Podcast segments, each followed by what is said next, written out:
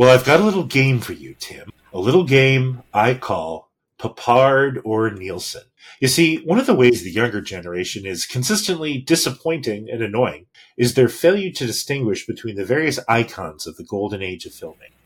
George Papard and Leslie Nielsen were both romantic leading men of the 1950s who eventually had second acts of their professional lives in 1980s comedies. And man, if I had a nickel for every time somebody confused George Papard and Leslie Nielsen, I'd have some nickels. So uh, I've got two parts to this uh, little quiz for you. First off, the basics. Uh, so for every one of these questions, of course, you are to answer either Peppard or Nielsen. Kissed okay. Audrey Hepburn on screen. Nielsen. No, that was George Peppard in Breakfast at Tiffany's. See, this is one of the one of the mm. classics. Uh, kissed Debbie Reynolds on screen. Mm, that's Leslie. That was that was Leslie Nielsen in Tammy and the Bachelor. Uh, Canadian. Ooh, Canadian. Uh, that's a Leslie Nielsen. That is. He was born in Regina, Saskatchewan, and he was actually awarded the Order of Canada in 2002. Well deserved. Uh, older in 1980. Older in 1980. I'm going to say Peppard.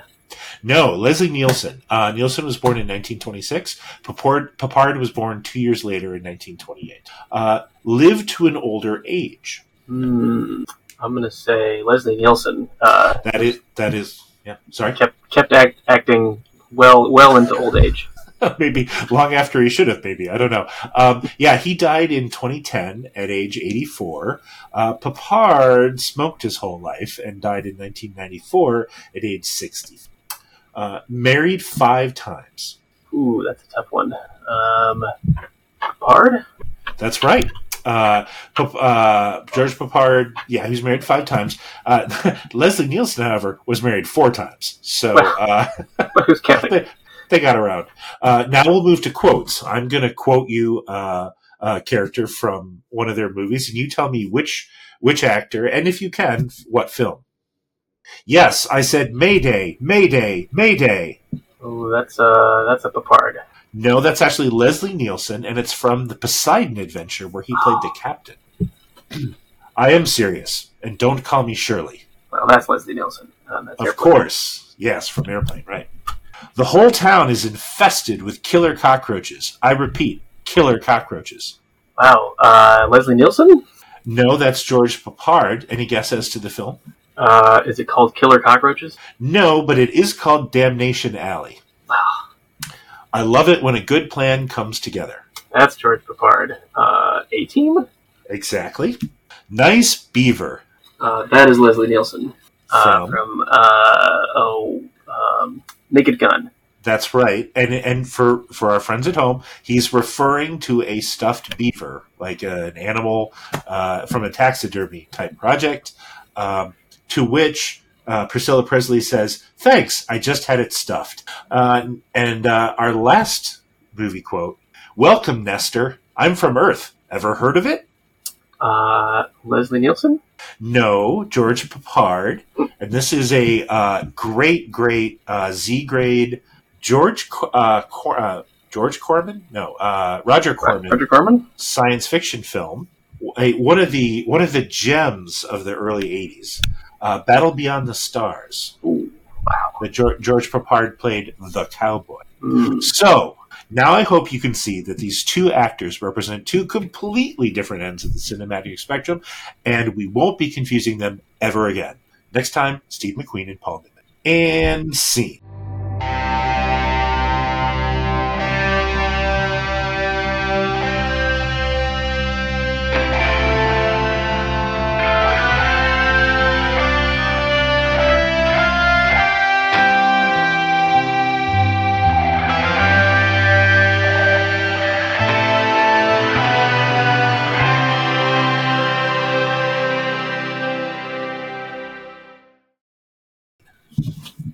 Well, welcome to the Monty Hall Effect, the podcast where we talk about science fiction films.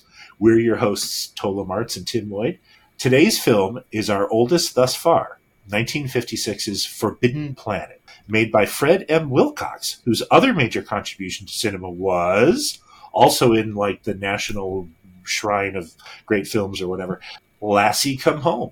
Mm, fantastic. Eclectic, eclectic director, that Fred M. Wilcox. You know, you, you, you take what uh, what MGM gives you. I think is how it worked back then. I think that is how it worked. I don't think directors had uh, right of, uh, uh, you know, I don't think they could do whatever they wanted to, like nowadays. Mm-hmm. So, what'd you think, Tim? So this was uh, the first time that I had ever seen this movie. Uh, it, it, has been in, in the list of, of classics that uh, I had not yet seen um, and had really only only heard of in, in the opening song to Rocky Horror Picture Show. Um, and uh, so yeah, I, I, I, went into this as cold as I could. We, we did watch um, we did watch the trailer. Uh, our eight, year old loves watching trailers, and so um, since uh, going to be watching it with us uh, as as they did when we when we had uh, you all over to our house to watch this together. Um, they wanted to watch the trailer first, but that's all that I knew. That's all that I knew coming into it. Um, and uh, and yeah, it was um, equal parts uh, fascinating movie history and um, maybe uh, maybe not so shockingly uh, uh, overly sexist and, and misogynist. yeah, yeah. There were there were several there were several points in there where um, uh, I looked over. You know, your your wife em, and uh, Emily and I had uh, were joking around about what do you say? That kept we kept saying that at the screen when uh, when characters in the movie would say things that were just. Um, you know, sort of like uh, cheerfully predatory comments from uh, oh, yeah. members of the crew. it's like, what what what do you say? So that became a, a, running motif in our Mystery Science Theater uh, 3000 ish uh, viewing of this film, which is also, this is the first film that I have, that you and I have reviewed that I haven't watched either by myself or just with Tracy. Hmm. So the act of watching it communally uh, really made it uh, a different, uh, a different kind of experience a, little bit. Um, it was, but it was fun. It was fun. So how do you how do you want to get dive into this? Do you want to just sort of start working through from the beginning? Yeah, yeah. I think um, you know, and, and because this movie really really set the tone for so much science fiction, uh, especially in the late fifties and, and, into the sixties. But but it, echoes into today even. Uh, I, I, thought it'd be interesting to yeah, kind of you know start off with um, you know we, we get this this cool sort of introductory uh, you know background speech about you know when we are, and it's you know the year 2200 or so, and um, know men and women in chemically fueled rocket ships landed on the moon uh, as kind of our back backdrop, uh, which was a like that alone kind of startled me a little bit. Like men, wow, men and women landing on the moon in, in 1956. Uh, that's a pretty good uh, pretty good start. Um, downhill from there, but but we'll we'll get there. Uh, but yeah, we see but we see this uh, we see a flying saucer uh, is pretty much our first shot. And so my, my thought was, oh, this is going to be something like the day the Earth stood still, very similar kind of visual motif. But uh, but we find out pretty quickly that it is not an alien flying saucer. That is a that is a full of red blooded American males. Uh, mm-hmm. Yep, and in fact, uh, you know, the whole flying saucer thing is interesting because flying saucers as a visual motif didn't really take off until about 1960 uh, sorry, 1950. And, uh, you know, there were a couple of reports of things out west, but I think I've read someplace that this movie was part of kind of what enshrined the flying saucer as a thing. Like when people described alien encounters before uh, this movie or before the early 1950s. They didn't usually talk in terms of flying saucers, but after that, it was all people could. It was always flying saucers, flying saucers, left, right, and everywhere. So it became part of the visual vernacular uh, for thinking in terms of spaceships. And in fact, um, the spaceship, the special effects from this movie were reused in a number of uh, Twilight Zone episodes, mm. uh, as was uh, Robbie the Robot.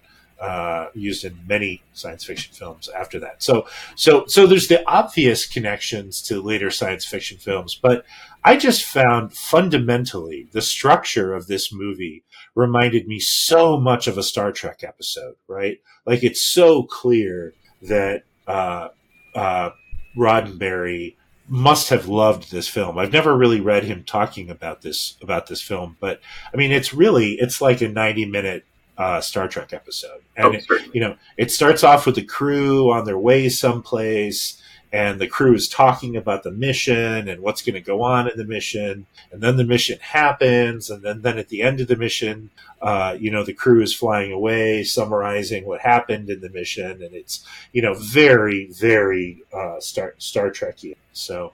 Uh, I think Star Trek owes a lot to this film in, in a way that other science fiction films don't have that same uh, that same motif uh, that, that Star Trek used so well. But anyhow, so yeah, so there so there the is voyages of the United Planets cruiser C fifty seven D. Uh, Yeah, right. Even her, the uh, whole thing. however many year mission to uh, go do something and find unattended young women on, on strange planets. Right, and and harass them repeatedly. All right, so uh, yeah, they're on their way to uh, a planet. it's funny they're on their way to a planet uh, where the uh, what a colony colonizing ship, scientific ship, uh, crashed like twenty years before, something like that, and like Yeah. nobody's nobody's heard from them since then. Uh, and they're like, uh, I guess they're the rescue party, but they're like 20 years later and they've been they've been on they've been on the road for like a year. So it's not like they've been on the road for 20 years right? It's not like they were dispatched right after the accident happened. People sat around for like 19 years saying uh, what was it was it the Bellerophon was that the name of the ship Yeah, I think so. something something like that like like the Bellerophon crashed it's like uh, uh, hey um, we need to at some point uh, mount a rescue mission right let's uh, oh hey it's been 19 years let's mount a rescue Whatever whatever happened to those guys? You ever, remember the, the Bellerophon? Yeah, Oh, yeah, yeah, the Bellerophon. Um, yeah, and it's only uh, right. It's a one-year journey. Uh, there's some some explanation in the in the intro about how they can travel faster than the speed of light, uh, which is kind of cool. And um, yeah, it's it's a bit of uh, again, you know, looking at what other what other movies kind of echo this, uh, where it's a bit of an aliens kind of setup of you know, hey, we, we sent out this colony ship and, and then we didn't hear from it. Uh, although, like you say, a little bit longer on the response than, uh, than the aliens. Um, I like the uh, so one of the first interior shots that we get is of the bridge of this ship, um, and, and it takes a minute to kind of get a sense of the, the scale of it. But the the bridge too kind of reminds me of um, the oh, what's the name of the um, Marco Inaros' ship uh, from the the final couple seasons of The Expanse, uh, and that is this like I, I'm going to lose all credibility with you, Tim. I have not seen the last couple seasons of The Expanse. I am a couple seasons behind as part of my general attitude of never having enough time to watch anything on television. So uh, I am I am behind on my. I, I love that show, and I just it's all sitting recorded on my uh, whatever they call the thing that you record things on nowadays. Uh, you know, the, the DVR, and I Mhm. just haven't seen it. So well. I'm, I'm a bad human being. Well, then uh, when you when you do get to the to the seasons where uh, where yeah uh, where where Marco Inaros is is uh, on the attack, uh, he's got a, a an interesting ship setup where the bridge is this multi level thing, like like what we see on the bridge of this vehicle here. Uh, so you've got sort of a two level thing where you've got some maybe some science officers or whatever up on the up on the top, and then uh, everybody's gathered around a, a sort of astrogation kind of kind of setup around the middle. Um, and we're introduced to a good chunk of the crew uh, just in the first couple of minutes. Uh, you have a doctor, you got a you got a commander, you got a second in command, and uh, one of you know, and, and this is of course when we meet uh, Leslie Nielsen, uh, young, young, good-looking Leslie Nielsen. Right. In basically, I don't want to say the Kirk role, more of a sort of Picard, kind of a halfway between Kirk and Picard. But his first officer is definitely the Will Riker uh, of the ship. Oh, 100 percent. Yep. A uh, eager, eager in every sense of the word, young officer. Mm-hmm, hmm Um, yeah, so we've got a, a flying saucer full of. Uh, I think we learned that it's about what 14 or 15 crew So, so I, I thought I thought it was eighteen at the beginning. Yeah. I think it, yeah, something something like that, less than twenty. Um, and uh, yeah, so they're on they're on this mission, and and we one of the first things that we see them do is drop out of light speed, which is kind of cool. Uh, this this seeing on screen this concept of like what is it what does it mean to the human body to be traveling faster than light?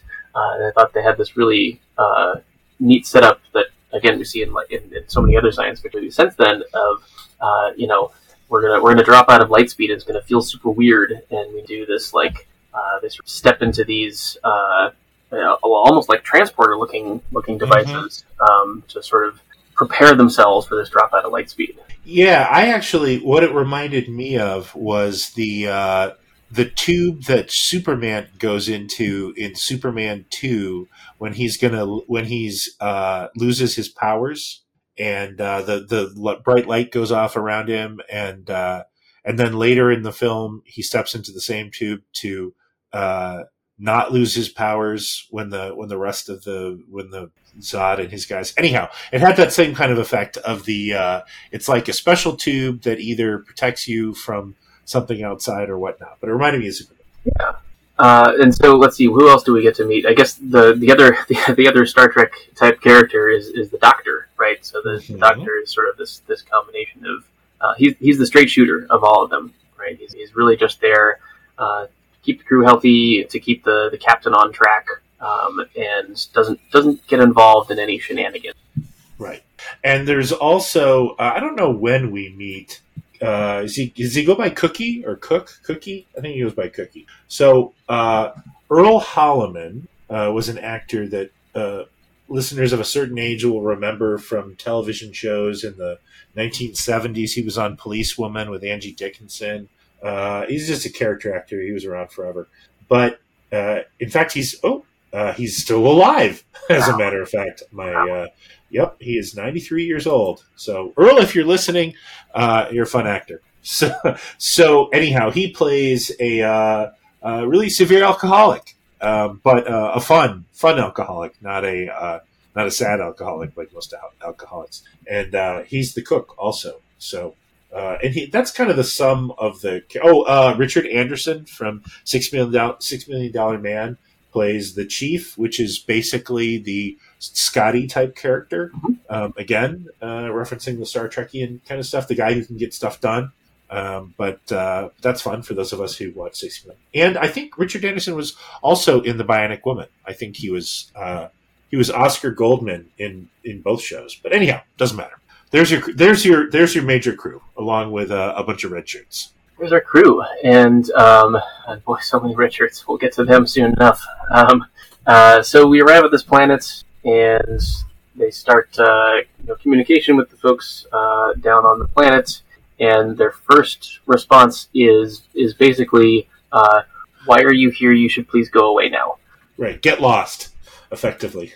uh, and you know, being being a crew full of uh, red-blooded American um, servicemen, I guess uh, they don't take no for an answer. Um, also, if They have their mission, you see. they've got they've got their mission, they've got their orders, and uh, yeah, so they they're like, nope, nope, we're no, we're gonna come down anyway. And the response is, well, I can't be held responsible for anything that happens uh, down on the surface of this planet. Which is always something you want to hear when you're going to a new planet. Well, I can't be held responsible for whatever gruesome things uh, occur if you choose to ignore my advice. It's basically what he says, and it's uh, it's a guy with a really amazingly good speaking voice. It's Walter Pidgeon, who Mhm. was in Voyage to the Bottom of the Sea and a bunch of other stuff, and uh, he just has one of the great great voices uh, of uh, of the of the Silver Age of, of film.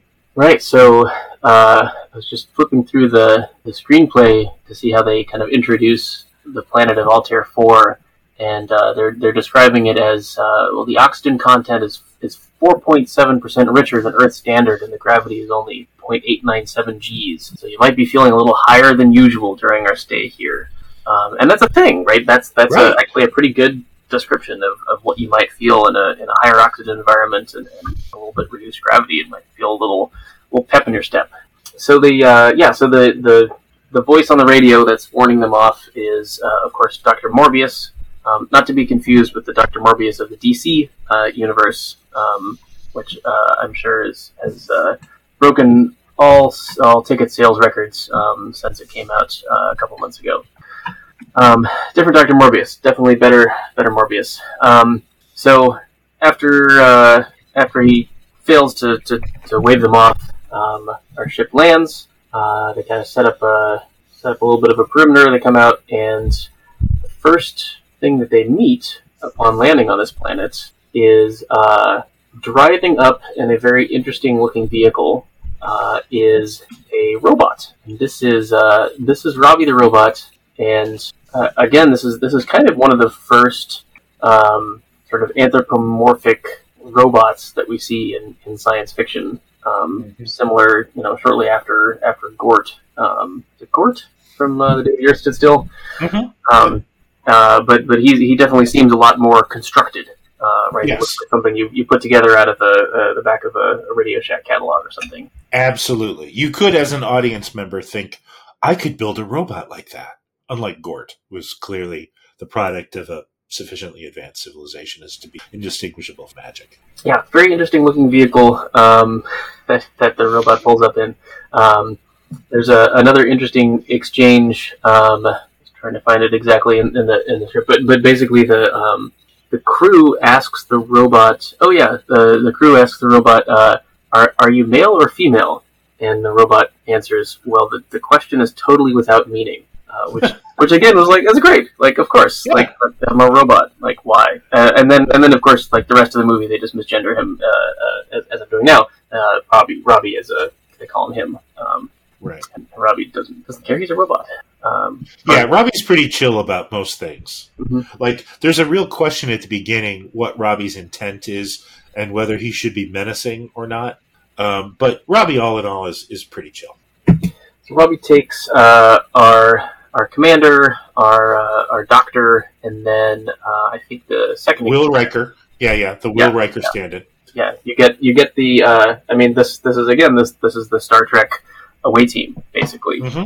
um, and uh, no no red shirt on this on this particular part of the ex- expedition. Uh, red shirts all stay back with uh, with the vehicle at this point. Right. and we go and Robbie takes them to the house of Dr. Morbius to meet him in person. Mm-hmm.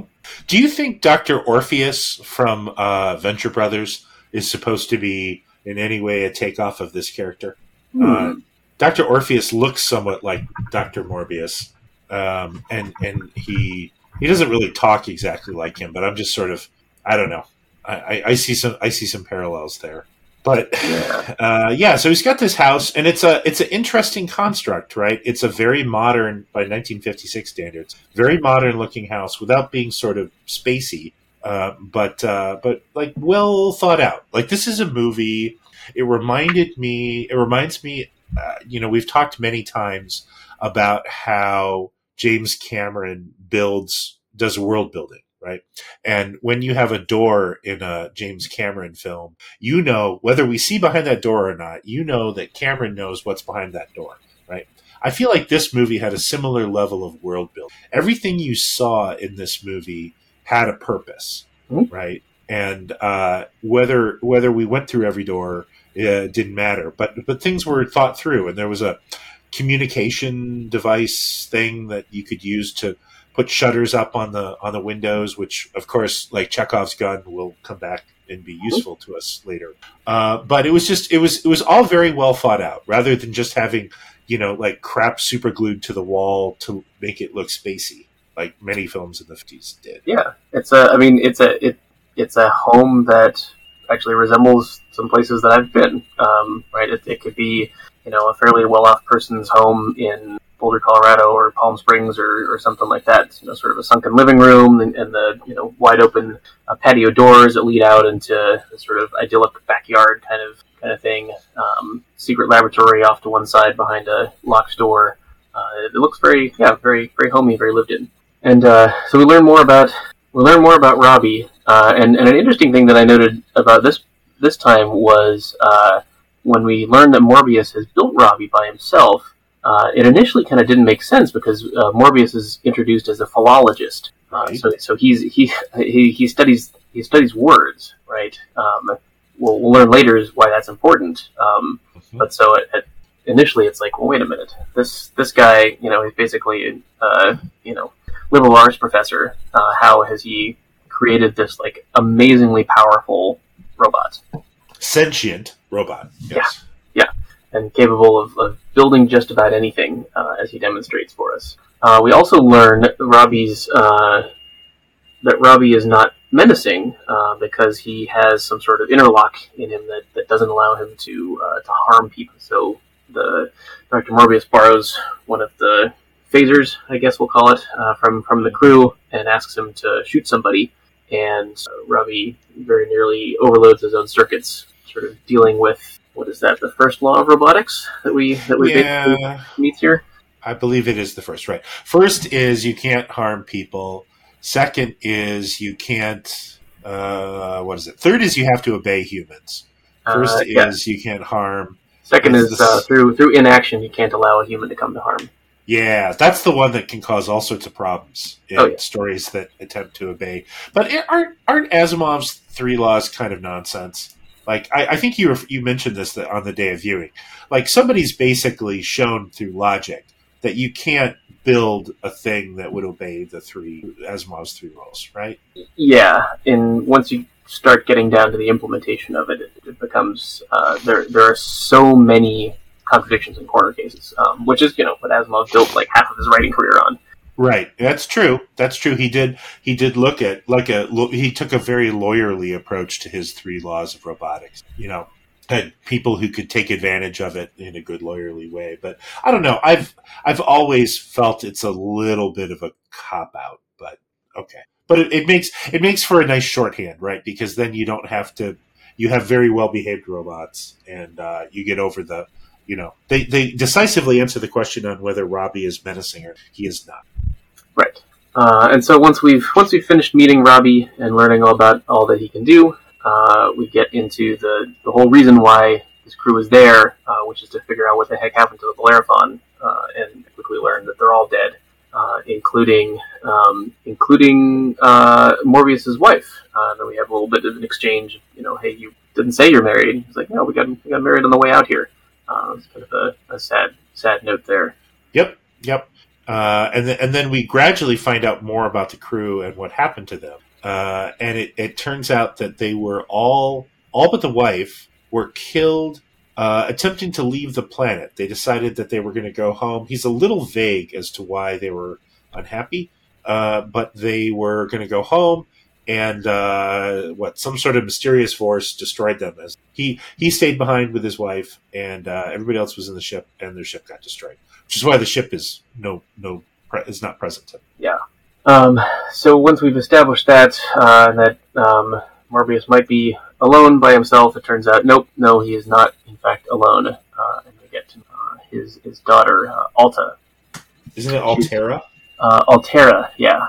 Um, Yeah. She's described in the script as uh, about 19 years old uh, and dressed in a fl- filmy and revealing sort of playsuit uh, with Well, incredible go. gouts of rubies about her neck and wrist. Uh, and all of a sudden, Morbius is, is, is very put out with her and said, Why did you come out and join us? And she's like, Well, because there's people and I want to meet Yeah, right. There's already right. They do a nice job, sort of, with the tension between Morbius and his daughter. She is not.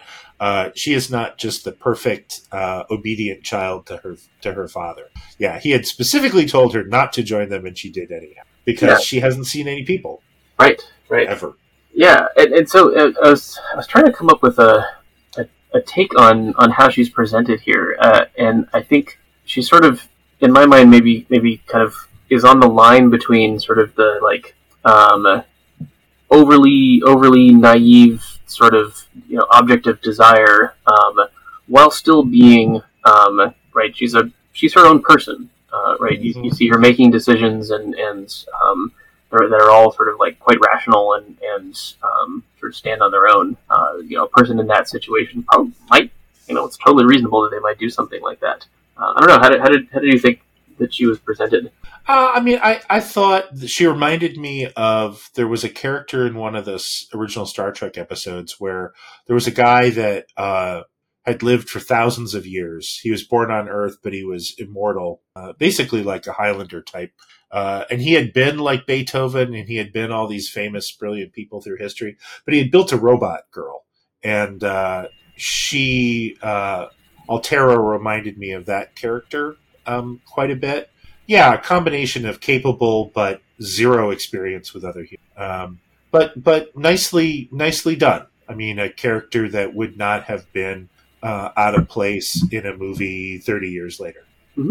Yeah. So immediately uh, between so again the the doc sort of is the doctor and he stands sort of aloof from, from this whole activity. Um, but between the, uh, the our, our, commander and his and his second in command, they, they immediately switch into uh, horn dog mode, uh, and they're like a girl. Well, I thought Peppard actually. Uh, uh, sorry, Liz, uh, Leslie Nielsen. Ah, you did it. uh, sorry, I, I, thought that Leslie Nielsen actually kept his cool. Right, yeah. it was yeah. the Will Riker stand-in that immediately was like, "Hey, why don't you go uh, show me around this place, and uh, we can, uh, you know, I'll get the tour and everything." Yeah, Lieutenant uh, Lieutenant Farman, uh, the guy's name, and and yeah, he, he's not he's not hiding anything. Uh, he's not subtle. Point. There's no, there's nothing no. subtle about his, uh, except to poor Altaira, who's never uh, dealt with a you know an, with an, an, adult male before, other than her father. Yeah. So she doesn't she doesn't kind of realize uh, what he's doing, but she's also not. I mean, like it's a smart movie. They, um, you know, she's clearly she uh, clearly likes his attention, right? So that part of it is is not bad. You know what movie it reminded me of in terms of people interactions, also from the fifties, is uh, uh, the Thing, the original version of the Thing, mm. and that movie I think is even more uh, modern in its characters. There's a recurring uh, theme in the Thing where uh, the woman who is the secretary for the main guy at the base keeps saying, uh, "Does anybody need any coffee?" and they all they keep saying no, but you can come in anyhow. And uh, so there's a there's just a you know it's nice when you see screenwriting um, that has you know characters talking to each other in ways they might actually talk to each other. And I, I thought this movie was was pretty good, except of course for the in- incredibly aggressive behavior of of basically every guy except for the captain and the doc in the presence of Altaira. Yeah, uh, yeah. Um, so let's see. So we we, uh, we do get to meet. Uh, so shortly after we meet Altaira, uh, she takes us out into the backyard, um, and somewhat improbably, she has a bunch of like birds and deer, and uh, eventually we meet like a tiger. Right. Um, just you know there on on this planet, uh, and she has some sort of control over them. Right. Yeah, she. It's actually like the uh, the character from Enchanted, right? Where she's got her little woodland friends that are around. Except one of the woodland friends includes a giant uh, tiger, right? And they and they sort of come at her bidding. Yeah, um, and the you know, the crewmen are sort of wondering what the heck is going on, and, and, and Morbius doesn't really explain it very well. I don't think. It's like, oh yeah, it's you know just a thing that happens because she's a innocent young woman, and that's just what happens. Yeah, I mean, there's definitely um, the first half of this movie has it does that thing where characters could very clearly explain what's going on and save everyone a lot of time and effort, and don't. Right? Morbius could be like, okay, listen, here's, um, you know, here's here's what this whole deal is about. Um, and you just you you take some time to unfurl it because it's not all that complicated of a story. You know, if you had characters just immediately spilling their guts about everything, it'd be about a forty-five minute. That would be. So let's see. So we've established uh, we've established who's left on this planet and the, the rather interesting conditions under which they live. Uh, the the crew again. Uh, the the commander tries to convince them to come back to Earth with them, and he's like, "No, we're good. We're we're perfectly fine here." Uh, and so next they have to sort of figure out what their what their next step is. They need to radio back to Earth, um, which sounds a lot more complicated than it probably ought to be. Uh, well, if I mean, if your radio is going to be a faster than light uh, system, then maybe it mm-hmm. not that simple, right? I mean, they go to great lengths to to imply that the faster than light drive has some complexity to it. It, it seems reasonable that the uh, FTL uh, com system would also take some effort. Yeah, the captain basically tells Morbius, Morpheus, that uh, you know he needs to get instructions from higher ups. He's either going to take these people home with him uh, back to Earth, or he, he, needs to get different instructions from his boss. So it's going to take them some time. And Morbius doesn't want them; he just wants them gone. He's like, "You should just, you should just go." He kind of reiterates his his thing about that. He's like, "Well, we're not going until we fix this radio, or until we get this radio set up." Yeah, and you get you get the sense that maybe there was an option at some point in there for for the commander to say, ah, yeah, we'll just like you you were fine. We'll leave you here as you asked, and we'll just tell you know tell Earth Command that we didn't find any survivors of the of the Bellerophon. Um, and and maybe that was an option that, that he considered and decided uh, not to, just uh, because of a certain young woman living on this planet, uh, or or maybe not, or maybe that was not even considered because of his training. I think he's just considered a straight shooter. He's just following the rules. Everything about this movie, he is a very straight shooter um, about stuff. He's he's very uh, much like the captains of the Federation in that mm-hmm. regard. You know, I, he's not he's not a horn dog, right? The relation the thing one of the things I actually like is that he doesn't uh, put the moves on Altaira right away, um, and and he and Altaira start sparring verbally before there's any. Uh, uh, any before he makes any kind of a move. I wouldn't say he makes a move. I would say he and Altaira eventually discover uh, some attraction to each other. Um, but it, it kind of puts him at odds with the men who work for him and, and shows that this the relationship between the captain and his crew in this is more overtly military than it would hmm. be in a Star Trek show. Right? Yeah. And he is definitely the captain and is held to a different standard than his men. But I just took the thing about uh, needing to go get instruction as he wouldn't he wouldn't disobey his orders. He would go get different. Yeah, so he's not a jerk. He's not like we're going to frog march you guys onto the ship and that's that. Yeah, right. Yeah, he's a, a rational and another yeah fairly rational character. Um, and and yeah, I think they're you know once once he and Altaira, um, I think their relationship is um, yeah, again, very much like a 50s and 60s kind of a, like a meet cute kind of a thing um, with that like that verbal sparring, and then all of a sudden they're like, oh well, I guess we're going to get together now. Uh, so moving along, we've got uh, we're we're building. building I, I just want to point out. I want to point out that that Leslie Nielsen is 30 at this point, wow. and and and even by even by the lightest of standards, which is the half plus seven rule like he shouldn't be macking at all on a 19 year old or a 17 year old or whatever whatever she is. She's not half plus seven would be 22 there but sorry. No well let's see uh, so yeah so we start uh, um, start building this communication device uh, with a bunch of help from robbie the robot and uh, then we have our, our first sort of comedic interlude with the cook um, who basically takes robbie the robot aside and says hey uh, i heard you can make stuff. Uh, it, can, can you can you make me some bourbon? Um, and uh, yeah, it's it's this very like stereotypical uh, funny drunk kind of mm-hmm. kind of mm-hmm. moment. Um, and uh, I, I, was sort of reading through some of the reviews uh, from when this movie came out, and, and a lot of the reviews really um, really focused on the comedic side of the, of the film. Um, you know, they called it um, it's uh, you know a, a spoof uh, in some places. Uh, wow, it is not. Yeah. I mean, there are crazy humor moments. Wow. Yeah. Yeah, I would not call this a, this film a comedy. It no, is, it is no. traditional hard sci-fi. Well, not hard sci-fi, but traditional sci-fi. Um, yeah. So, um, yeah, we'll we'll we'll, we'll come back to the cook uh, and his request of, of Robbie for some uh, genuine Kansas City Ooch. bourbon later.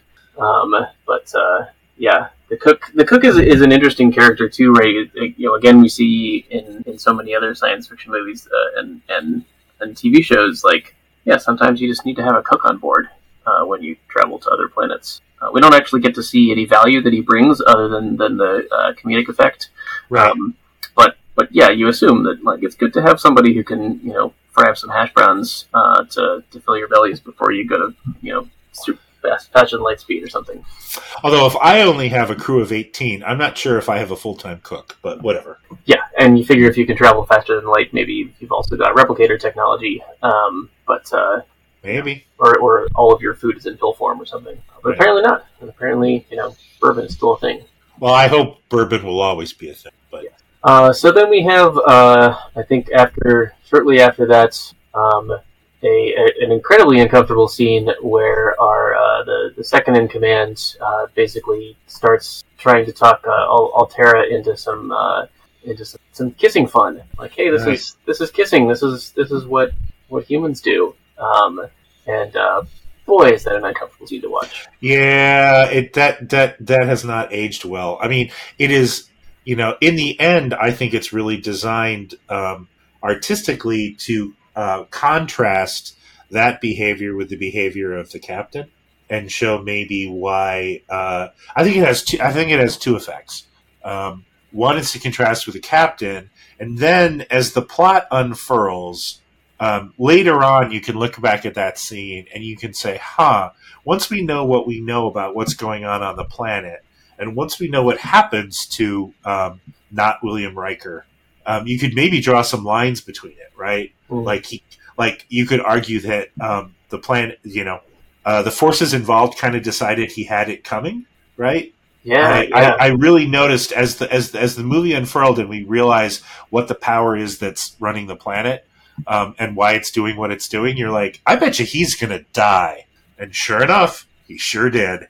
Yes, um, and this this particular scene ends with uh, with the commander uh, coming back in and uh, you know breaking them up, and then of course he's mad. Uh, he's mad at Altaira um, because of course he is um, Right. for you know Because she used her feminine wiles that Yeah. she didn't know she had. I Yeah. don't know.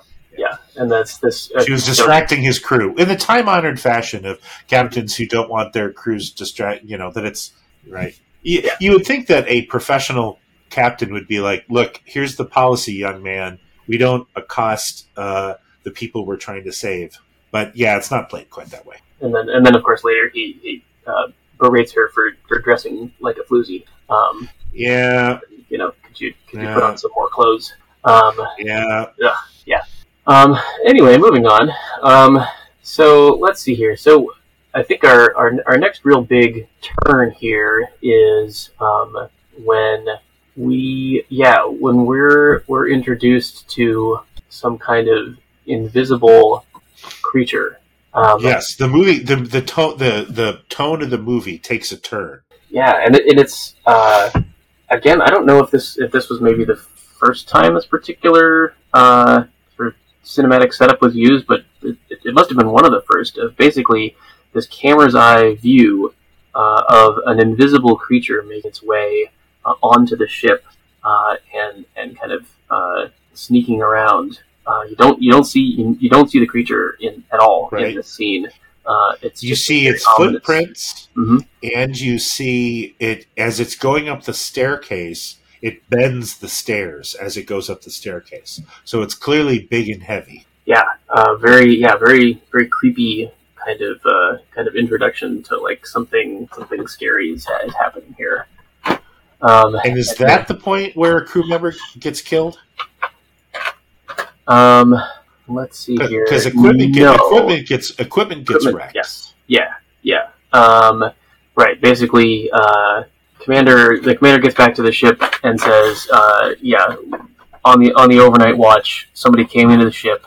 Uh, the the hatch that was supposed to be locked was opened and then closed again, uh, and then some stuff was broken, and uh, there were some people who were on, on duty, and you didn't see anything. Uh, and he's, he's basically furious at his men for, for missing something. right and they Um, and they get a, they get chewed out Yeah, yeah, and so the broken stuff I think is, is part of the part of the radio system that they were building to communicate back to Earth. Um, and uh, we get a nice Scotty moment uh, when um, his name Quinn, uh, Chief Quinn, is asked, you know, how long is it going to take to fix this? And he's like, well, you know, if I don't stop for breakfast, I'll be, you know, um, and uh, yeah, it's a very Scotty type moment. totally scotty yeah i mean i think look i love gene roddenberry but he mined a lot of the early form of Star Trek from this movie, I think. So much more than any other science fiction film that came before the show. So after after having this sort of mysterious break-in, um, of course, the only person that they can go and, and interrogate is uh, is Morbius. And they run kind of run back to, to his place, uh, start to look for him. Morbius is uh, away in his study. Um, Robbie tells them, "Nope, can't come in. He's doing stuff." Um, and this is where uh, our our intrepid commander happens happens across uh, Altaira, just kind of swimming in the nude. As one does. Yeah, uh, right. Again, you know, as as the sort of you know, innocence, like why wouldn't she? Uh, I mean, like like honestly, why wouldn't she? Right? She's Right. It's her and her dad on Yeah. this planet, Mhm. so that's fine. Yeah, and then of course, uh, yeah, the commander is completely flustered and also like mad at her for not wearing a bathing suit and how dare and so on. Uh, But he's he's mad, but not mad, mad. Yeah, like yeah. they're starting to his his heart is starting to thaw a little bit towards Alt. Yeah. Um, so yeah, so they have a little bit more of a kind of a, a meet cute, um, and the the tiger comes back in uh, at the end of the scene, and whereas previously she was able to, you know, hang out with the tiger, and he kind of came over and, and um, basically was like a like a kitty cat. Uh, the the tiger basically leaps on them, uh, and and the commander has to shoot the tiger and, and uh, vaporize it. Right. And she's like moderately annoyed, and then and then they, they make out a bunch. But but like she's like that never happened before. Like what's going on with the Yeah. with the tiger? I don't know what's going on. So she's she is not like everything's fine. Like her dad's like you guys need to just leave. But she pretty quickly starts to realize that like things are weird and not great. So let's so take this. she doesn't she let uh, the captain go into the study or the work? Yeah. yeah, basically. Um, like, all right, okay, now they're gonna go go into the study. Um, they run across a uh, piece of paper on on Morbius's desk. Morbius isn't there, um, and like, oh, this is like some sort of alien writing. What's going on here? And then Morbius shows up at this point, uh, comes in from a from a tunnel behind them, and uh, this He's is pretty get indignant that they went into his office. Yeah. Uh, and then at this point, they're basically like you sort of see Morbius get get the uh, get an opportunity to show off, uh, to show off what he knows. And this is where we get all the backstory of the planet. So, so he does a couple of things, right? First off, he shows them a device that measures intellectual capability, right? As measured by the ability, it measures your intelligence and it uses your brain power to lift a thing, right? So it's like a visual representation of intelligence, right? Yeah, it's uh, um, like a one of those uh, carnival games where you like see how see how hard you can hit something with a mallet. Um, only only it's your brain. Right. Although I think of it more like those devices that you blow into after you have surgery, and it's to strengthen your lung power. And you, and you blow a little thing up inside the tube. Yeah, But anyhow, so he demonstrates that uh, he's got more brain power than the captain, and then he explains that uh, he augmented his brain power. Right, that he uh, used this. This planet used to belong to uh, a race called the Krell, and uh, they were uh, unbelievably technologically advanced, far more advanced than humans. And then uh, they suffered some sort of cataclysm, and uh, now they're all gone. But remnants of their technology are, are around and this device uh, he used he used their technology to build Robbie, and he also uh, has augmented his intelligence using one of the devices, and now he can lift the doohickey further than anybody else can, and he's smarter than. yes, yes. Uh, and he he, thro- he throws out his IQ uh, at some point in that conversation, as as philology professors probably do. Uh, Right. Back when Mensa wasn't a uh, like uh, uh, a caustic uh, containment ground for neckbeards. Yeah, um, and uh, interestingly, as, as he kind of describes what the the Krell were all about, he, he does drop the idea that uh, they they had come to Earth at one point and brought back some specimens, and that kind of explains the, the tiger and the deer and, and whatever else. Um, which, sure, why not? Sure, makes as much sense as anything else as to Yeah. why there would be tigers. Yeah, so we get, I mean, this the the tour that we get um, of of this sort of underground city, basically the remnants of, of the of the Krell city is, is pretty fantastic. Uh, I mean, it starts off a little chintzy. Uh, the first couple of, of rooms that we go into, um, you know, feels very sci-fi, like sci-fi movie set, but but it's pretty cool once we get a little farther into the planet. Yeah, I mean they have this killer scene where he's standing at the edge of this giant uh, cube of space. I think they call it one of the Great Machines. There's a series of Great Machines on the planet, and uh, they have it's just gargantuan. It actually reminds me of Dune a little bit in the visual representation of large spaces. You know, everything in this space is vast, and they actually have uh, a machine that you don't know why it's doing it, but it's moving vertically. As they're standing on a platform, you can see a big pill like looking device moving vertically. And they don't explain it and they don't have to. And it's all just part of, you know, there's this incredibly complicated machine uh, that they're that they're just you know just on the on the edges of don't understand really in any way shape or form but it's its vastness it really hadn't been portrayed like that i think in a movie previously, and the special effects were just gorgeous. It was actually up for best special effects, and it lost to Ten Commandments. And I'm like, okay, Ten Commandments has some good special effects. I will give you, but um, this movie just is such a reset button for special effects for film.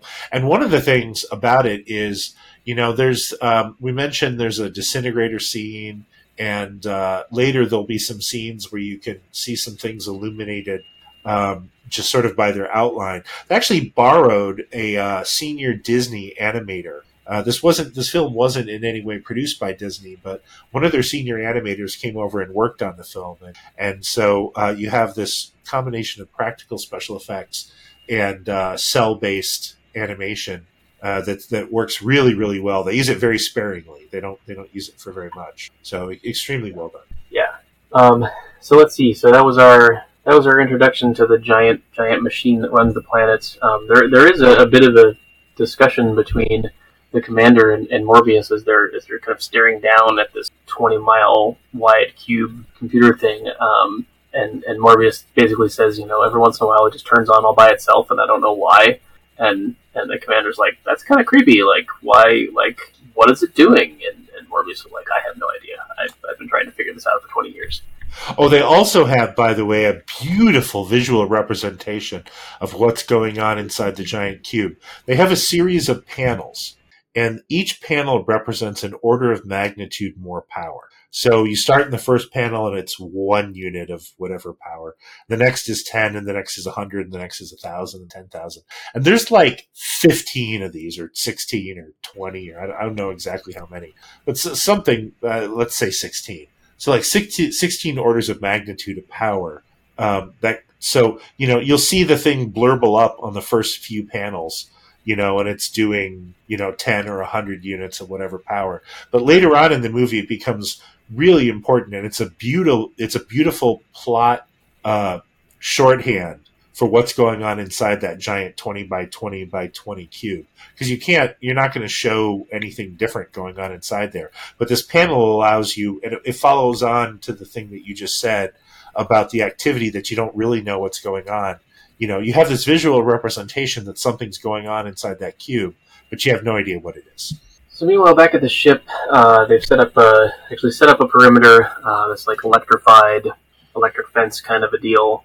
Um, uh, we have another interlude with uh, Drunk Cook as he goes out and meets Robbie the Robot and delivered a rather unhealthy quantity of um, like 60, 60 gallons of of, uh, of bourbon. Uh, hopefully, he doesn't in, in pint bottles. Yeah, yeah, it's, it's like a thousand pints of yeah. Old old Kentucky bourbon or whatever it is. Yeah, um, and uh, that that scene though leads into the the first the first view of um, this creature trying to break through the um, trying to break through the electric fence. Um, it kind of shorts shorts a little bit. Um, everyone's like, "What's going on?" Um, and then it seems to seems to, to disappear, leaving some footprints behind. so let's see here. So we've got uh, some more discussion follows with uh, between Morbius and, and the Doc and and uh, the Commander about you know what's going on and what's what what uh, what's been powering this planet. Um, but then this uh, this attempted break in through the electric fence gets everybody's attention. Uh, they find the um, the footprint, and the doc makes a, a, plaster cast of it, which is amazingly detailed. um, uh-huh. as, he, as, he, as he unwraps it uh, with a giant uh, giant toenail and uh, a lot more detail than maybe one would expect to get out of it. Right, right. Like feathers. They can they can tell it has feathers. You know, I don't think you get that from a from a uh, plaster cast, but whatever. That's yeah, fine. yeah. Some sort of bipedal, uh, impossible tree sloth or, or something. yeah, I mean the thing that's nice about it is you know the, they keep the mystery because the the the foot claw thing is scary as hell. Like whatever creature has a foot like this, you don't want to meet it right? And the fact that it's invisible and traipsing around their camp uh, is really scary. And so they do a nice job. It really maintains the sense of what the heck is going on here. Um, yeah, and then uh, the first the first death occurs right around this this time, right? It's uh, the chief, um, and no one's really sure what happened, how the how the chief was killed. Um, but obviously, there's there's a lot going on that they're trying to sort out. Um, and at this point, um, Morbius shows up and he's like, "All right, this is how it begins. Like I warned you, this is how it's this is how it starts."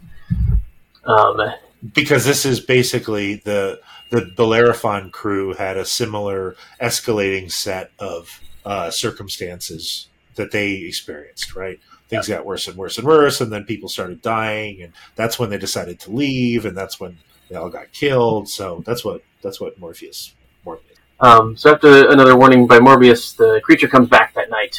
Um, and this time it is, is basically breaking through uh, the fence, uh, and and now we get some full on Shirt action. Uh, you get you get the guys with their uh, beam weapons that seem to work perfectly fine from like 50, 100 yards away, um, but they have to run in and get closer get, just to get that shot. Yeah, yeah, yeah. These are not. Yeah, these guys. Yeah, it's unfortunate. Right. Maybe if we stand closer, our laser will work better. Uh, yeah, and and of course, after one or two of them get get killed by an invisible monster, they suddenly realize they're being attacked by a monster that is in fact invisible. Right, because as they're shooting at it, you can see in the pattern of the impacts of the of the blaster beams, you see the outline of a creature. Right, the the blaster splatter, if you will, um, forms the outline of a creature, including a set of, to me, very scary eyes. Mm-hmm. Like I think if I had been in a movie theater in 19 56. I would have been scared out of my pants by that animation sequence because that creature looks just demonic. It's got it's clearly got two eyes. It's clearly huge and monstrous and trying to break through and get them. And uh, yeah, bravo. Just a great scene. And this is also where the Will Riker character gets killed. Mm-hmm. He's one of the he's one of the he's one of the eager eager as he is in every single way, you know, You've got the uh, the old bull and the young bull, and uh, he young bulls his way to oblivion, and uh, that's that for him. But he was never a credible. From a plot standpoint, uh, they didn't. Thankfully, they didn't try to set up any kind of romantic uh, competition. It wasn't going to be that one of these two guys was going to win Altaira as a prize. You know, she she was perfectly fine to let uh, fake Will Riker kiss her once um, but she clearly had a lot more fun verbally sparring with the captain. And uh, it was nice that they didn't try to turn it into a contest where she was the prize. Yeah, yeah, it's uh, yeah, it is more of the yeah that sort of 1960s kind of meet cute kind of thing, um, rather than yeah who's the who's the best man here, or maybe who's the lucky fella that's gonna yeah. get the girl. Yeah. Um, there was one uh, I tried to look up. Um, there was one mention as they're as they're blasting this thing with their blasters of the amount of power that they're pouring into it. Um, and uh, I think they mentioned that they're they uh, uh, yeah they put three billion electron volts uh, in into this creature, and it somehow survived. Um, standing there in the neutron beams, uh, absorbing it like it ain't no thing. Um, I, try, I, tried to look up what, what sort of 3 billion electron volts uh, is equivalent to. Um, closest I could find is um, somewhere around 125 billion electron volts is the, the, the mass of the Higgs boson. Um, so like we're, we're talking a lot of energy. Like this is this is large hadron collider type uh, amount of energy that they're able to put out these weapons. Yeah, and, and and subatomic particles would be measured in electron volts, right? They wouldn't be measured in watts the way electricity would be, right? Mm-hmm. mm-hmm. Yeah. So again, kudos. Like, do we know who did the? Did they have scientific consultants for films in 1956? Huh, I don't know. Uh, good question. I don't. I wasn't able to find anything uh, about the the writing of the um, the story consultants. Um, so, uh, so they try and fight this creature. Um, little success. Uh, it, it kills some red shirts uh, as well as our um, our Riker. And uh, at this point, they gotta they gotta go back to Morbius. They gotta figure out what the heck is going on. Um, they're, I, I, think the commander is suspicious that Morbius knows something. Uh, right. So they've, they've got more than he's saying. Yeah.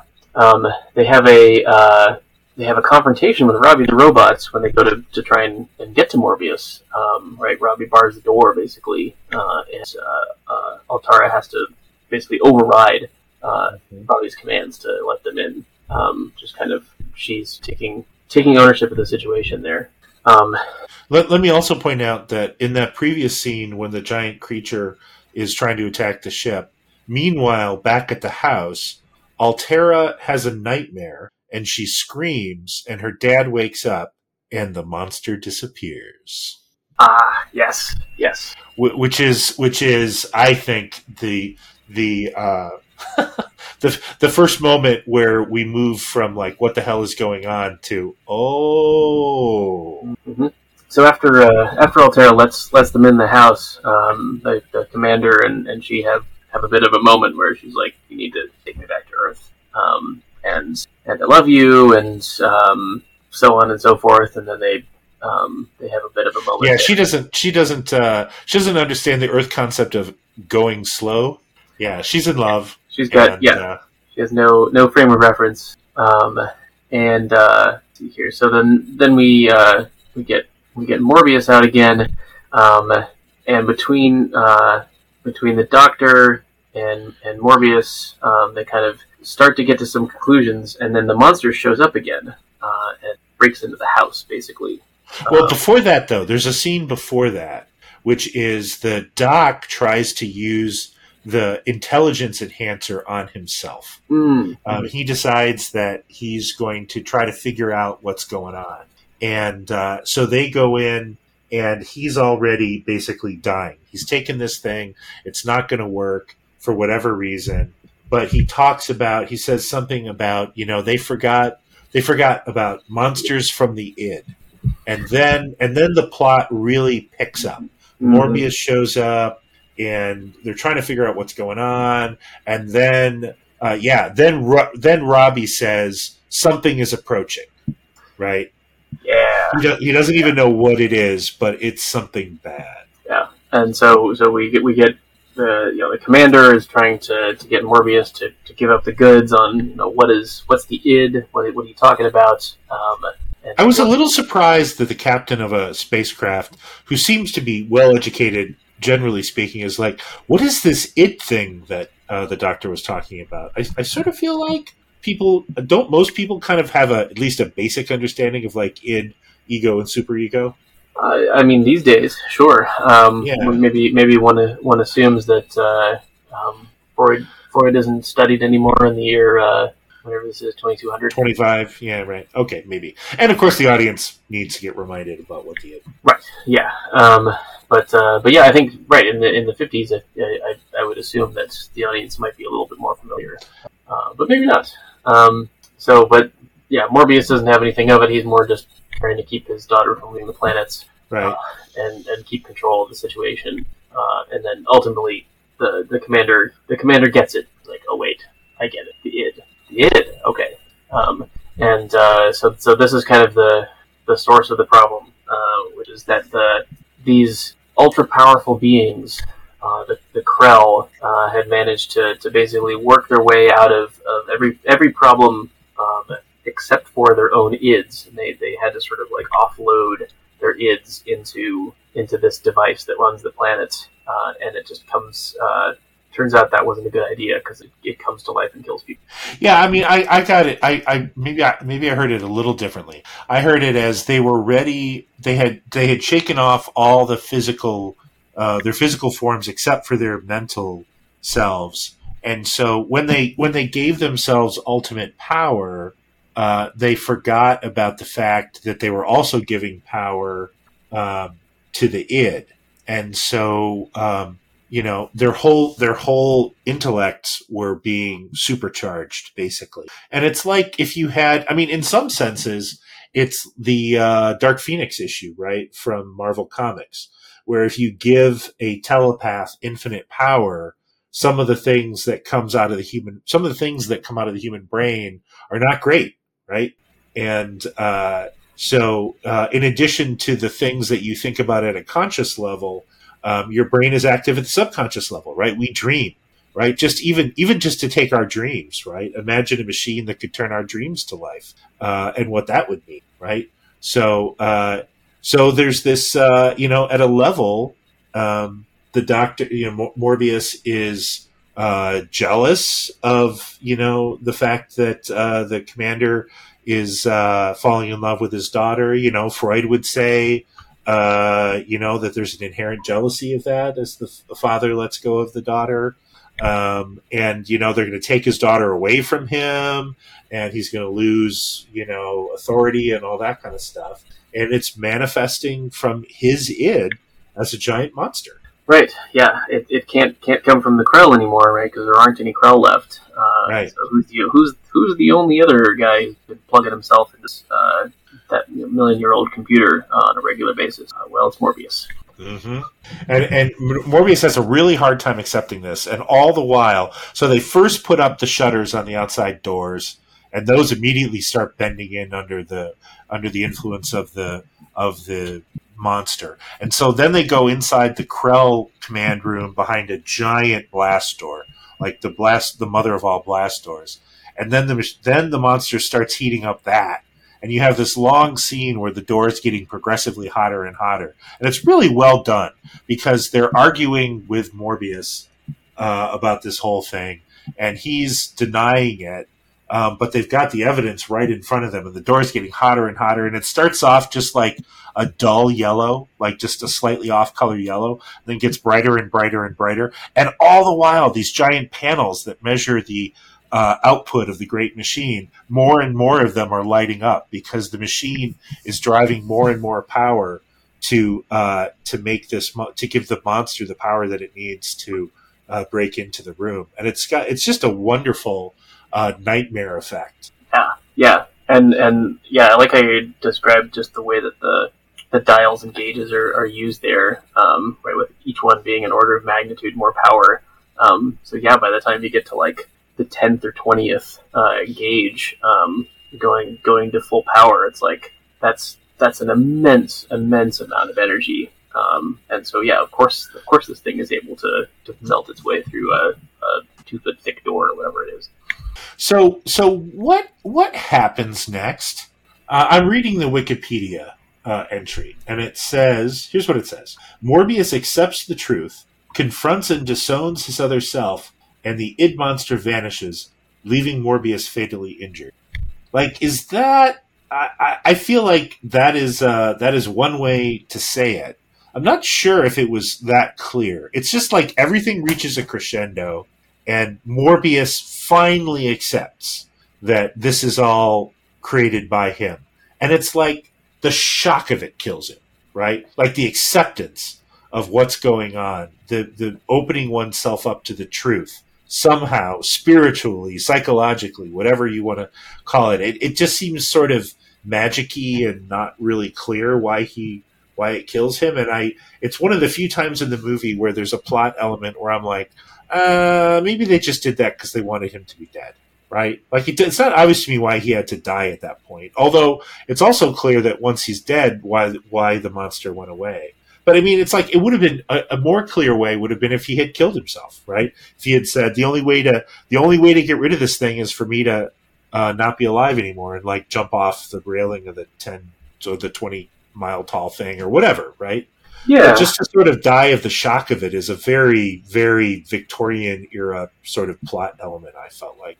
Right, and and and the way I kind of remember it was, I mean, he's he's killed by his own monster, uh, right? Destroyed by his own id, um, and the way uh, the at least the way it's represented in the in the script is that the monster actually uh, just like straight up attacks him, um, and that's but but again, right? It's the monster is him, uh, and But and but, but that's like- not the scene we see, Yeah. right? That would have Yeah. been a fun scene. yeah, if the monster had grabbed him and torn him limb from limb or done whatever, right? Thrown him at the wall or whatever, and then it's destroyed, right? Because then it's him destroying himself accidentally. I mean, either either destroying himself intentionally would have been a great scene, or the monster destroying him and inadvertently destroying itself destroying itself would have been a great scene. But to just sort of like die of the vapors, um, I thought was a was a little bit of a cop out.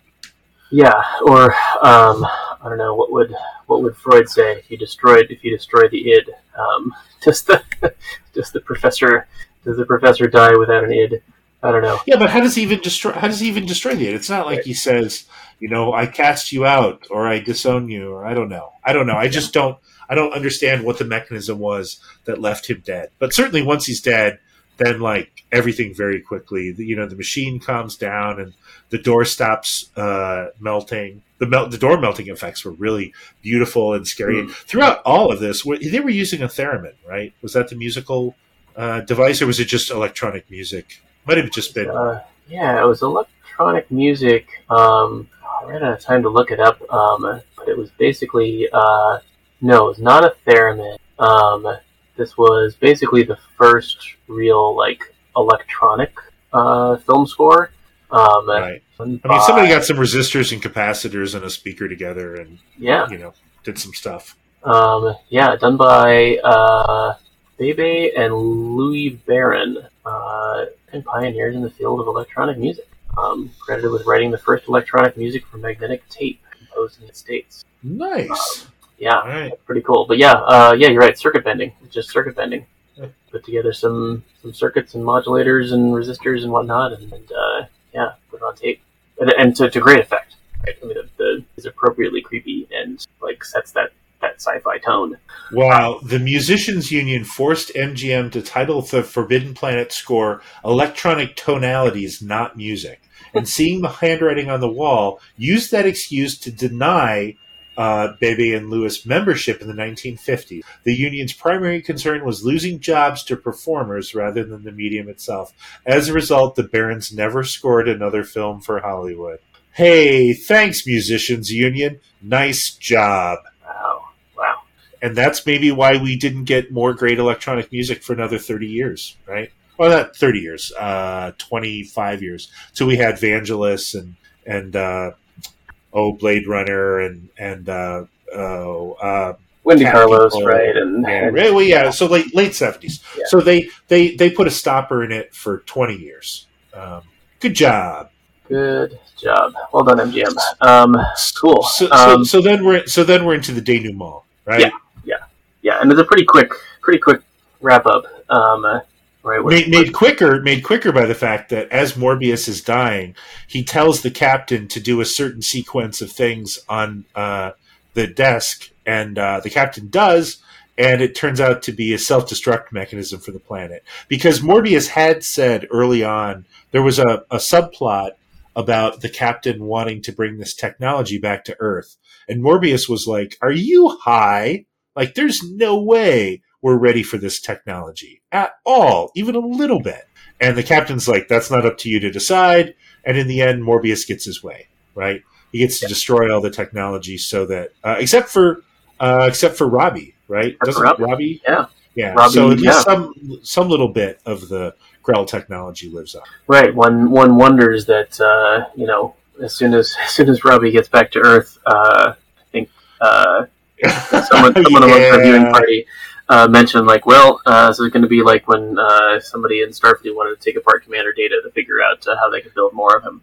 Yeah, Robbie probably doesn't have a long and happy future in front of him as a uh, member of the whatever United Galactic Planetary, whatever they're- were called. Yeah. Right. Although his his ability to sort of to create almost anything um, at, at, Replicator. at- on, on Replicator request, technology, yeah, basically. maybe Yeah. maybe that's his saving grace. Um, it's Let us hope. if you take me apart, I'm not going to be able to do this anymore. Yeah, Let's hope that that's how uh, things ended up for. And so that's it. So the planet blows up, and uh, they go home. Yeah, pretty much. Um, and uh, and there they are. Um, the commander gets the girl. Uh, robot gets to leave the planet. Um, and there are a Cookie few- gets to keep his hooch. Cookie. Oh, one assumes, yeah, that uh, uh, all of the all the extra mass of, of that bourbon um, more than offsets the the dead bodies that they left behind on Altair Four, uh, and uh, everybody lives happily ever after, except for the who don't. Right. Except for the idiots who who walked up to the uh, giant monster and the horn dog and Morbius. So, Yep. all right. Uh, so, what do we think? Let's do our let's do our scoring as we do. Uh, we do science, we do fiction, and we do film. Uh, what do we think on a scale of zero to one hundred percent of the science side of this film? Um, whew, gosh, that's a tough one. Um, but uh, I don't know. I think I think uh, everything was explained pretty pretty well in general, um, with the exception maybe of the uh, the, the tiger situation. Um, so yeah, for the for the time, I I'd, I'd give it. Uh, I'll give it a sixty-five. 65. Okay. Um, I, I might even go a little bit higher than that. I mean, if you are going to have faster than light drive, and if you are going to have uh, uh, Ansible, you know, faster than light communication, um, I thought it was I thought it was pretty good. Um, you know, they had real landing gear, uh, the terminal deceleration system on the uh, spacecraft made sense. Um, so I'm going to, and by the way, that is a shout out. Uh, for anybody who doesn't know, I recently changed jobs, and uh, Tim and I now work together again. Uh, the company that we were both at uh, back in the day, uh, Blue Origin, I work at again. So uh, Tim and I work on slightly different parts of the same suborbital vehicle, um, but uh, or different, uh, I should say, different business missions on that vehicle. Um, but uh, so I'm, I'm back doing that, so that's a lot of fun. So I'm going to say, so you gave it 65 percent. I'm going to give it 75 percent for a total score of 70 percent. Um, you know, it's not uh, it's not The Martian, right? Uh, but it's uh, uh, the science. Uh, I think they do a, a, great job, particularly for the 1950s. Show me another 1950s movie where the science is half as good. Uh, I don't think I don't think such a film exists. But yeah, yeah. Uh, h- how about the fiction? Ooh, okay, um, fiction. I think um, I think it's a great story. Um, uh, you know, like we talked about at the top, it's it's the story is is good enough that it was basically taken by Gene Roddenberry to create, you know, the, the basic structure of a Star Trek episode. Um, whether you know whether he you know did that on purpose or or just sort of picked that up uh, along the way. Um, it's it's fairly straightforward um, with enough twists to kind of follow along. Um, and uh, yeah, I think uh, I'm gonna give it uh, I'm gonna give it an eighty 80%. All right. Well, uh, yes, it was a great story when Shakespeare wrote it. Uh, and it's a great story now. Uh, so it is a uh, somewhat um, fic- um, uh, modernized version of The Tempest um, by Shakespeare. It has a lot of it, its bones get pulled from uh, the Tempest. And it's interesting because remember how I mentioned that the female character reminded me of an episode from Star Trek? Well, Requiem for Methuselah is the episode I was thinking of. Mm-hmm. And that is also drawn from The Tempest. And the young female character, Rayna, is basically the Altaira character. So, so uh, when Altaira reminded me of Rayna, uh, that's uh, we can all thank the, the bard for that. Uh, for so, so, many things, yeah, yeah, for, yeah. Almost nothing is invented; it's just recycled in in various ways. Um, so yeah, I mean, I think the fiction is great. I think that uh, I think eighty percent is a great number. I can I can support eighty percent. Uh, characters are well done. There's some jarring uh, 1950s isms. Uh, I think the thing, like I said, is a better.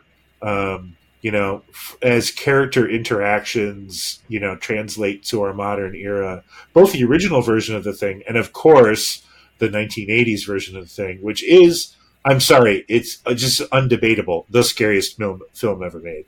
Uh, are, uh, yeah, are, are maybe a little bit more, um, uh, translate better to a 21st century ear. But yeah, I just thought it was great. So 80% is fine. Uh, how about as a film? As a film, um, uh, you know, again, taking a little bit in, in the context of the time, uh, but but even you know, it, a lot of a lot of the as we are talking about the special effects stand the test of time. Um, uh, my eight eight year old may have disagreed at certain points, um, but uh, but they don't know what they're what they're missing. Um, um but yeah, especially as, as someone who uh, who grew up with a lot of like rotoscoped kind of special mm-hmm. effects, um, you know, the Ralph Bakshi kind of thing, and, and whatever else. Like that's this is this like blows that stuff out of the water. Um, and, and a lot of the you know we talked about the scenes under the planet. We talked about you know some of the the other kind of like um, kind of big big scenes that they have. Um, just really well done. Uh, and um, yeah, as a film, um, we talked about the music as well. Um, uh, yeah, fantastic. I'm gonna give it a, a 85. 85. All right, I'm going to give it a 90. Uh, I just think that nothing until 2001 came along. There's nothing that matched cinematically as a science fiction film there's nothing that I've seen that came close to matching Forbidden Planet. And the fact that it took another 12 years or 13 years, and it took Kubrick, right? Like it, it took over a decade, and it took, you know, the most methodical director possibly of the last hundred years uh, to make a better science fiction film in terms of the look and and whatnot um, I think is is just uh, amazing. So, so I, I, would give it a ninety. So an aggregate score of eighty eight. Um, I do think I, I, do think your eight year old is onto something. I think they, uh, you know, it, it is hard. We are, you know, as transformative as, as this movie was, uh, the original Alien and Aliens transformed science fiction that much further because it changed the pacing of what we would come to expect in a film right? The fact that you would have five second cuts or two second cuts mm. or God, one second cuts in Alien uh, in places, right? Both uh, uh, Ridley Scott and James Cameron, you know, really fundamentally changed what we expect out of the pacing of a science fiction film. And everything before Alien, I think, um, has a has a much much much slower pace. And then those two movies changed the bar, and everything since then, except for little indie films that can't afford heavy editing, anything that's got any money to it, uh, moves right along, right? Or, or yeah, or the the occasional uh, deliberately paced, uh, deliberately deliberately paced movie, um, like a like a Solaris or something. Sure, or uh, what is it, Under the Skin, or yeah, there's a there. You're right, fair enough. Um, uh, yeah, and Solaris had money, and they chose to make it very slow, and it flopped. Um, yeah. I, I think it tried to do. I, I tried to take audiences back to that sort of a pace, and like your eight-year-old, audience said, eh, "No." That film was also horribly, horribly uh, sold. So, um, yeah. so uh, 70, 80, 88 for science fiction and film is where we're at. Hey, I have a request for our next film. Okay. Let's do let's do uh, Soderbergh Solaris. Can okay. we do can, we do Soderbergh Solaris without doing um, Tarkovsky's Solaris? Um, I mean, I think uh, if we try to watch both of them, um, I guess Soderbergh, Soderbergh's wow, Soderbergh Solaris is only ninety eight minutes long. Um, wow. This is, by the way, my favorite film of all time, Soderbergh Solaris. Right? Wow. Giant, colossal, uh, commercial failure. Mm-hmm. Um, mm-hmm. One of Soderbergh's biggest failures uh, commercially. My favorite film of all time. Uh, let's do it. Yeah, I was uh, okay. I was trying to remember its runtime. Um, uh, the original is 166 minutes. Um, yeah, maybe right. save that for um, a year or two from now. Um, but, Another uh, time. Yeah. And uh, I believe that uh, Stanislaw Lem lived long enough to see the Soderbergh version of his movie uh, and yes, he did, and he hated it. so, so uh, critics critics liked it. Uh, Lem hated it. Uh, the public uh, ignored it, and it's my favorite film of all time. So, have you seen it before? I have. Yes. Yeah, I've seen, I've seen, both, so but it's been it's been a minute. Got it. I watch it at least once a year. Um, I can't wait to talk about this movie. It changed my life, Tim. It changed how I viewed people and how I viewed my interactions with other human beings in a way that uh, very few very few films have had that kind of influence on me. So wow, okay. So should be a lot of fun. Excellent. All right. And and you and I have a mutual friend uh, who uh, Dr. Hofer, uh, mm-hmm. who was so mad that I recommended this film to him, and he was so he said, "Oh my god." You wasted 98 minutes of my life in a way that you just you owe me because you made me sit through this film for 98 minutes. So oh well. All right well we got we got done in an hour and a half you Here know? it was, a, it was, a, briskly paced film and uh, we got through it briskly and uh, there we go. Fantastic. Well it was uh, yeah it was great having having you all over uh, to watch this together in person. Um, I don't know that we'll be able to do that uh, with Solaris, but uh, we'll we'll see where we end up. Oh, I think I do not think your eight year old. I think your eight year old could watch it, uh, but I don't think they would enjoy it. I'm pretty sure they would not enjoy it. It's yeah, it's not. It's not. Yeah, I mean maybe, but probably not. You never know. Right. It could be a budding Soderbergh fan. That's right. My son does not enjoy a lot of film, but he loves um, uh, what's his name? Um, uh, the guy who did uh, Royal Tenenbaums and uh, Isle of Dogs and uh, Bottle Rocket. What's his name? Um, not Paul Thomas Anderson. Wes Wes Anderson. Wes Anderson. Wes Anderson. Yeah. So my son does not watch a lot of film, and he is a gigantic. Uh, watches every Wes Anderson film and makes his friends watch Wes Anderson films so that they can appreciate Wes Anderson. So you never know. You never know what uh, what, what your eight year old might like. Okay. Uh, well, I think uh, that's good. Any any last words? Uh, no, I think uh, we will be, be back next time. 2002 Solaris. All right. Keep watching science fiction film.